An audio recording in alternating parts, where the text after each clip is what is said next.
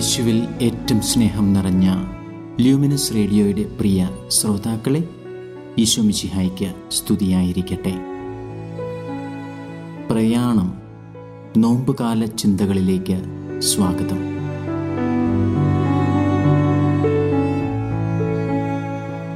നോമ്പുകാലം ആത്മാവിൽ ദാരിദ്ര്യം അനുഭവിക്കേണ്ട കാലമാണ്.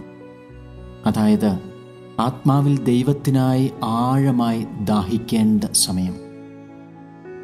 ആത്മാവിൽ ദരിദ്രർ ഭാഗ്യവാന്മാർ സ്വർഗരാജ്യം അവരുടേതാണ്. എന്താണ് ആത്മാവിൽ ദാരിദ്ര്യം? അത് ഭൗതിക ദാരിദ്ര്യമാണോ? സുവിശേഷത്തിലെ സൂചന അല്ല എന്നാണ്. സൂചന ആത്മീയ ദാരിദ്ര്യത്തിലേക്കാണ്.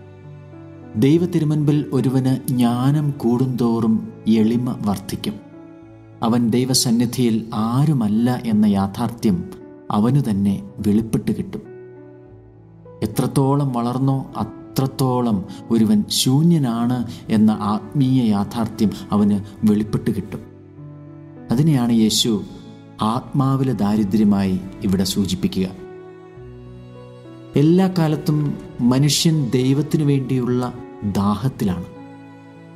അവന് ദൈവത്തിന്റെ ഒരു ചെറിയ അംശം ലഭിച്ചു കഴിയുമ്പോൾ അവന്റെ ആത്മാവ് ആഹ്ലാദിക്കുന്നു. സുഭാഷിതങ്ങൾ ഇരുപത്തിമൂന്ന് പതിനാറ്. നിന്റെ അധരങ്ങൾ നീതി മൊഴിയുമ്പോൾ എന്റെ ആത്മാവ് ആഹ്ലാദിക്കും. ലൂക്ക ഒന്ന് നാൽപ്പത്തിയേഴ്. മറിയം പറഞ്ഞു എന്റെ ചിത്തം എന്റെ രക്ഷകനായ ദൈവത്തിൽ ആനന്ദിക്കുന്നു. പത്രോസിന്റെ ആത്മസന്നദ്ധതയെപ്പറ്റി യേശു പരാമർശിക്കുന്നുണ്ട്. മത്തായി ഇരുപത്തി ആറ് നാൽപ്പത്തി ഒന്ന് പ്രലോഭനത്തിൽ അകപ്പെടാതിരിക്കാൻ നിങ്ങൾ ഉണർന്നിരുന്ന് പ്രാർത്ഥിക്കുവിൻ.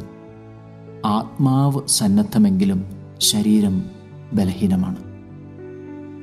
എന്നാൽ ജീവിതത്തിന്റെ മറ്റൊരു വശത്ത് ആത്മാവിന്റെ അവസ്ഥ വിഭിന്നമായി കാണപ്പെടുന്നു. സങ്കീർത്തനം മുപ്പത്തിനാല് പതിനെട്ട്. ഹൃദയം നുറങ്ങിയവർക്ക് കർത്താവ് സമീപസ്ഥനാണ് മനമുരുകിയവരെ അവിടുന്ന് രക്ഷിക്കുന്നു. സങ്കീർത്തനം ആറ് മൂന്ന്. എന്റെ ആത്മാവ് അത്യന്തം അസ്വസ്ഥമായിരിക്കുന്നു. കർത്താവെ ഇനിയും എത്ര നാൾ? സങ്കീർത്തനം അറുപത്തിമൂന്ന് ഒന്ന്. ദൈവമേ അവിടുന്നാണ് എന്റെ ദൈവം. ഞാൻ അങ്ങയെ തേടുന്നു. എന്റെ ആത്മാവ് അങ്ങേക്കായി ദാഹിക്കുന്നു. പാപം ശൂന്യത എന്നിവയൊക്കെ മനുഷ്യപ്രകൃതിയുടെ ബലഹീന യാഥാർത്ഥ്യങ്ങളാണ്. ദൈവരഹസ്യമെന്നത് എത്രത്തോളം ആഴത്തിൽ അറിയുന്നോ അത്രത്തോളം അത് നിഗൂഢമായിക്കൊണ്ടിരിക്കും. അതുകൊണ്ടാണ് അത് ദിവ്യരഹസ്യമായി അഥവാ മിസ്റ്ററിയായി കണക്കാക്കപ്പെടുന്നത്.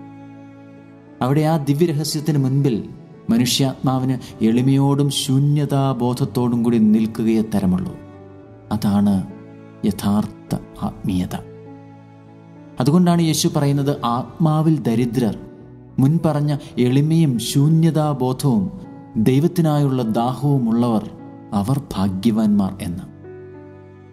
യാക്കോബ് നാല് ആറ് ദൈവം അഹങ്കാരികളെ എതിർക്കുകയും എളിമയുള്ളവർക്ക് കൃപ കൊടുക്കുകയും ചെയ്യുന്നു. അതെ മത്തായി ഇരുപത്തിമൂന്ന് പന്ത്രണ്ട് പറയുന്നത് പോലെ തന്നെ തന്നെ ഉയർത്തുന്നവൻ താഴ്ത്തപ്പെടും തന്നെ തന്നെ താഴ്ത്തുന്നവൻ ഉയർത്തപ്പെടും. നമുക്ക് പ്രാർത്ഥിക്കാം.